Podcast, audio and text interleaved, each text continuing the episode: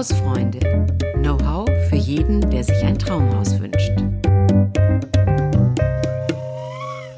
Ich bin Gabi Miketta, die Chefredakteurin der Zeitschrift Das Haus. Heute beantwortet Noelani Waldenmeier wieder wichtige Fragen, und zwar diesmal zum Thema Leibrente. Wie kann man mit einer selbstbewohnten Immobilie dennoch die Rente aufbessern und trotzdem darin wohnen bleiben? Wie kann man überhaupt mit seinem Haus irgendwie noch Geld verdienen? Das sind Fragen, die uns beschäftigen. Da geht es natürlich auch darum, hat man Erben oder nicht Erben. Also es gibt einige Themen, die wir zusammen zu bereden haben. Noinani Waldenmeier, schön, dass du da bist. Ja, danke schön. Sie ist Journalistin und beschäftigt sich seit fast 20 Jahren mit Verbraucherthemen, ist also eine wirkliche Fachfrau und hier Ressortleiterin bei das Haus äh, für Geld- und Rechtthemen. Und ähm, sie ist Spezialistin für Immobilien, Bau und Mietrecht, für Hausfinanzierung, ist ja auch nicht zu verachten, man muss ja das nötige Kleingeld dann auch haben. Und Altersvorsorge. Und da sind wir, glaube ich, gleich beim richtigen Thema. Noelani, stellen wir uns mal folgenden Fall vor. Der ist vielleicht nicht ganz untypisch. Ähm, mein Mann und ich, wir besitzen ein Reihenhaus. Das ist vielleicht, naja, zwischen 300.000 und 400.000 Euro wert. Und unsere Rente, die ist jetzt nicht ganz so üppig. Sagen wir mal 1600 Euro im Monat. Aber wir wollen uns ein wenig mehr leisten, vielleicht reisen, ein komfortables Auto. Wir haben keine Kinder, wollen aber in unserem Häuschen wohnen bleiben, also nicht verkaufen. Woher nehmen wir dann das Geld für diese kleinen, sage ich mal, Rentenvergnügungen? Ja, da bietet sich die, dieses Modell Immobilien-Leibrente an. Das heißt, da verkaufe ich das Häuschen ähm, an, an ein Unternehmen oder an eine Stiftung und bekomme im Gegenzug lebenslanges Wohnrecht und eine Leibrente. Auch, auch lebenslang. Das Klingt einfach. Also wann kann man denn solch einen Weg, also den Verkauf des Eigentums auf Leibrente überhaupt ins Auge fassen? Muss man denn da bestimmte Kriterien erfüllen? Na gut, also man muss erstmal eine Immobilie haben. Das ist ja, ja mal das, okay. das, das, das Erste. Und äh, muss dann, die muss die muss die gut in Schuss sein? Muss es, die es ist gut. Besser ist, wenn sie gut in Schuss ist, weil der Käufer ist in Zukunft dann verantwortlich für die Instandsetzung oder Instandhaltung auch der, der Immobilie. Das, das heißt, äh, je, je mehr daran gemacht werden muss noch in Zukunft, umso, umso geringer ist dann der Wert der Leibrente. Vor allem richtet sich der Wert der Leibrente auch danach, wie, wie hoch die Lebenserwartung noch ist. Also wenn, wenn ich jetzt zum Beispiel mit 60 mein Haus verkaufe, würde ich eine wesentlich geringere Leibrente bekommen, als wenn ich das erst mit 75 tue. Ja, aber so richtig weiß man natürlich nicht, wie lange man lebt. Ja, da wird das, das statistische Mittel genommen. Also das, es gibt ja, es gibt ja so Sterbetafeln und ich glaube, das ist im Moment äh, hat, hat heute jemand, der 65 oder, nee, oder 75 ist, hat eine ähm, statistische Lebenserwartung von circa 14 Jahren. Und das wird dann einfach angenommen. Also so rechnen die Unternehmen. Sie haben jetzt 14 Jahre, ähm, werden die Bewohner da vermutlich noch drin wohnen.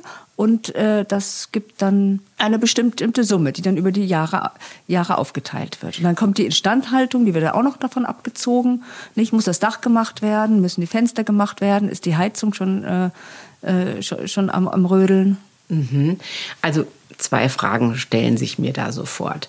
Wer sind denn diese Firmen, die das kaufen? Das ist mal das eine. Und, und wer berät einen da seriös? Und die zweite Frage ist natürlich, wie viel Geld kriege ich denn da am Ende, wenn da natürlich nur 200 Euro dann rauskommen? Also ich weiß nicht, dann kann man sich vielleicht doch nicht so viel mehr leisten, als wenn man das Haus einfach ja, behalten würde. Die bekannteste Firma ist die Leibrenten AG, aber es gibt auch noch andere. Es gibt auch Stiftungen. Es gibt eine kirchliche Stiftung, die damit dann auch Gutes tut. Das ist die Stiftung Liebenau. Und im Prinzip, äh, das Geschäftsmodell funktioniert so, die kaufen eben die Immobilie und hoffen auf einen Wertzuwachs. Und auf das Glück natürlich, dass derjenige, der das Wohnrecht hat, nicht allzu alt wird. Also man profitiert okay. natürlich, wenn man sehr alt wird, äh, profitiert der Verkäufer. Und wenn man relativ schnell verstirbt, profitiert das Unternehmen bzw. die Stiftung. Also ich hätte bei solch einem naja, solch eine Abwicklung oder solch einem Deal, wenn man das mal so sagt. Ich hätte da persönlich Angst, dass ich vielleicht übervorteilt würde oder dass meine Immobilie eigentlich doch viel mehr wert sei. Wer berät einen denn seriös? Wo kann man, kann man sich da wirklich drauf verlassen? Ähm, also ich würde, ich würde zunächst einmal ein Gutachten selber äh, machen lassen, damit ich ungefähr weiß, wie, wie viel meine Immobilie überhaupt wert ist. Und äh, das kann man auch über eine Maklerfirma machen oder die, die, die bieten das zum Teil ja auch mal auch kostenlos an, dass man einfach mal eine Hausnummer hat. Und äh, dann würde ich äh, Angebote einholen von verschiedenen Anbietern. Das kann man einfach mal im Internet äh, googeln, Leibrente, Immobilienverrentung und äh, sich da einfach mal was zukommen lassen. Und die unabhängige Beratung, die ähm, können zum Beispiel die Verbraucherzentralen leisten. Also die große Frage für mich ist jetzt, wie viel Geld bleibt wirklich übrig? Gibt es denn da so eine Art Musterrechnung oder kann man sich an also irgendetwas orientieren? Also ich habe hier eine Musterrechnung mitgebracht äh, von der Leibrenten AG. Ein wichtiges Kriterium ist ja, wie alt ist die Person? Und ist es eine Person oder sind es zwei Personen, die da drin leben?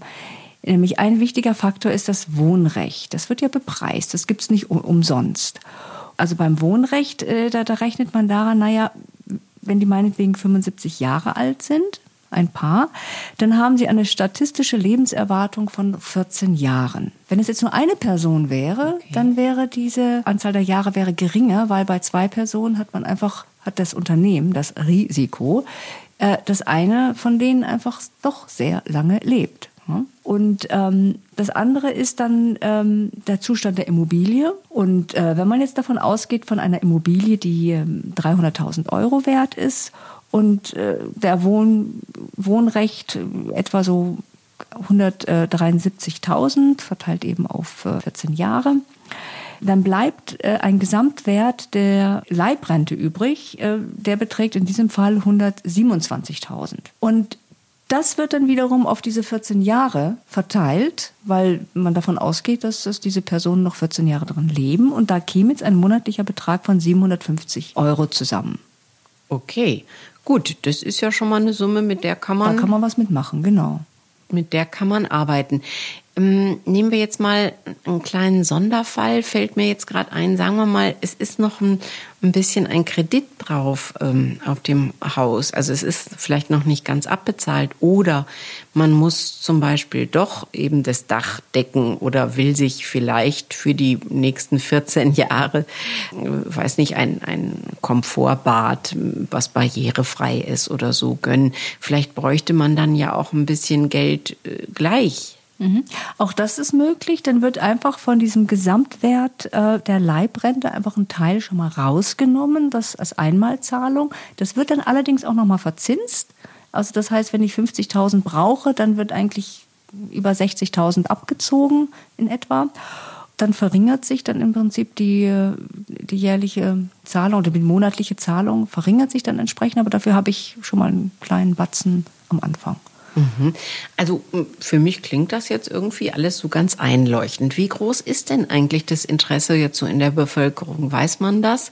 Äh, wie viele Leute machen denn sowas schon? Also das ist ja nicht ganz neu, aber vielleicht steigt da das Interesse? Es gibt aktuelle Zahlen, dass etwa 15 Prozent, hat eine Umfrage ergeben, 15 Prozent äh, der Senioren, die theoretisch dafür in Frage kommen, interessieren sich dafür und haben sich informiert und im Zuge der Corona-Krise jetzt nochmal zusätzliche 9 Prozent, die, die sich noch zusätzlich damit äh, auseinandersetzen wollen. Gut, stellen wir uns mal unseren Musterfall ähm, ein bisschen komplizierter vor. Es gibt zwei Erben. Das äh, ist ja äh, ein Sohn, eine Tochter, nehmen wir mal an, die vielleicht hoffen, das Reihenhäuschen der Eltern ähm, einmal zu erben und dann vielleicht selber einzuziehen oder vielleicht es auch zu verkaufen, wie auch immer. Kann denn das Modell dieser Leibrente dann dennoch funktionieren? Im Prinzip ja. Also das Wichtigste ist erstmal, wenn man Erben hat, dass man mit denen mal redet. Mhm. Was wollen die überhaupt?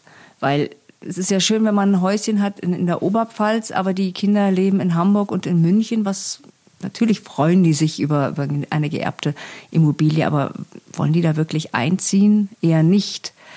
Und ähm, da reden denn, reden denn Menschen darüber oder Eltern mit ihren Kindern, Kindern mit ihren Eltern? eher nicht, weil das so ein bisschen so ein Tabuthema ist. Da gab es jetzt auch eine aktuelle ähm, Erhebung, dass so etwa 50 Prozent das noch so überhaupt gar nicht geklärt haben. Also Und wäre unser sage ich mal, erster Appell. Redet. Einfach mal an den Tisch mhm. setzen und mal alles hinlegen und sagen, wie stellen wir uns das eigentlich vor? Wie könnte das gehen? Genau. Was genau. auch ein, eine gute Möglichkeit ist, diese ganze Leibrentenmodell äh, kann man natürlich auch mit Angehörigen machen. Okay. Also ich könnte die, so einen Vertrag kann ich ja auch mit Sohn oder Tochter aufsetzen und äh, dann vielleicht auch ähm, vielleicht auch noch Pflegeleistungen mit mit einpreisen und ähm, dass das mir dann, dass ich dann das Haus einem Erben meiner Tochter quasi verkaufe und äh, die, die zahlt mir dann, wenn sie dazu in der Lage ist, äh, entsprechend äh, die, die, die Leibrente. Würde ich dann, Noelani, ein Gedanke, würde ich dann auch die Erbschaftssteuer sparen? In dem Fall ja. Okay, ja. auch ein, ein, Modell, was man auch nochmal überlegen man kann. kann auch, man kann ja auch äh, einen Teil der Immobilie schon einem Kind oder also ich würde es jetzt nicht zwei Kindern verkaufen, weil da ist dann irgendwie, das, das macht dann nur, nur Ärger. Aber ein, einem Erben meinetwegen 20 Prozent der Immobilie verkaufen, wie gesagt, auch Pflegeleistung vielleicht einpreisen und äh, dann, dann hat man vielleicht diese 50.000 oder 100.000 oder je nachdem. Und ähm, ja, und, und der Erbe spart sich äh, dann die Erbschaftssteuer. Es gibt auch Unternehmen, die, ähm, die auch nur Teile von Immobilien kaufen. Das ist wieder ein bisschen anderes Modell. Also dann bekommt man gar keine Leibrente, sondern ähm, man verkauft tatsächlich bis zu 50 Prozent der Immobilie und bekommt eben diesen Batzen Geld muss dann aber auf die Hälfte der Immobilie, die, die man ja nicht mehr besitzt, quasi Miete bezahlen. Oh. Aber auch das ist ein Modell, das muss man sich durchrechnen lassen. Und äh, die Erben haben dann die Möglichkeit, äh, später diese andere Hälfte zurückzukaufen, dass sie dann das die gesamte Immobilie dann erben. Natürlich dann zu dem neuen Marktpreis. Teilweise fallen da Gebühren an. Also das ist, äh, da muss man sich auch ganz genau mit auseinandersetzen. Das, das nennt sich Teilverkauf. Teilverkauf. Also ich halte jetzt mal fest, so ganz einfach ist es dann doch, also es kann komplex sein, wenn man verschiedene Varianten mit einbezieht. Gibt es denn noch andere, sagen wir mal, kreative Lösungen, um ein ja. bisschen ähm, ja. Geld äh, nebenher mit seinem Haus zu verdienen. Ja, gerade wer ein großes Haus hat mit vielen Zimmern, der kann ja auch untervermieten. Mhm. An einen Studenten oder, oder man kann auch so an, an wer, wer etwas Gutes tun möchte, kann auch an Flüchtlinge vermieten, dann zahlt dann äh, der Staat die Miete. Oder man kann ja auch an, an Feriengäste da gibt es zwar sehr strenge Auflagen, aber auch das ist im Prinzip möglich. Mhm. Man muss sich halt da auch informieren und äh, dann auch das, das versteuern, die Einnahmen. Aber auch da kann dann auch einiges Geld in die Kasse kommen. Dann gibt es auch noch äh, etwas, ähm, was viele vielleicht gar nicht wissen. Also die, äh, im Fernsehen und Film braucht man ja immer Wohnungen, in denen gedreht werden oder Gärten. Und da kann man auch sein Haus zur Verfügung stellen. Das ist natürlich gut, wenn man jetzt eine besondere Immobilie hat, aber es muss nicht immer eine besondere Immobilie sein. Es, es gibt ja werden auch Serien in Reihenhäusern gedreht. Es werden oder? auch Serien in Reihenhäusern und ganz normalen Wohnungen gedreht. Und äh, da bekommt man für einen Drehtag eine Monatsmiete. Das klingt ja jetzt mal nicht ist, schlecht. Das, das klingt ein bisschen, wobei man da nicht erwarten darf, dass man jedes, jeden Monat äh, was, was vermietet.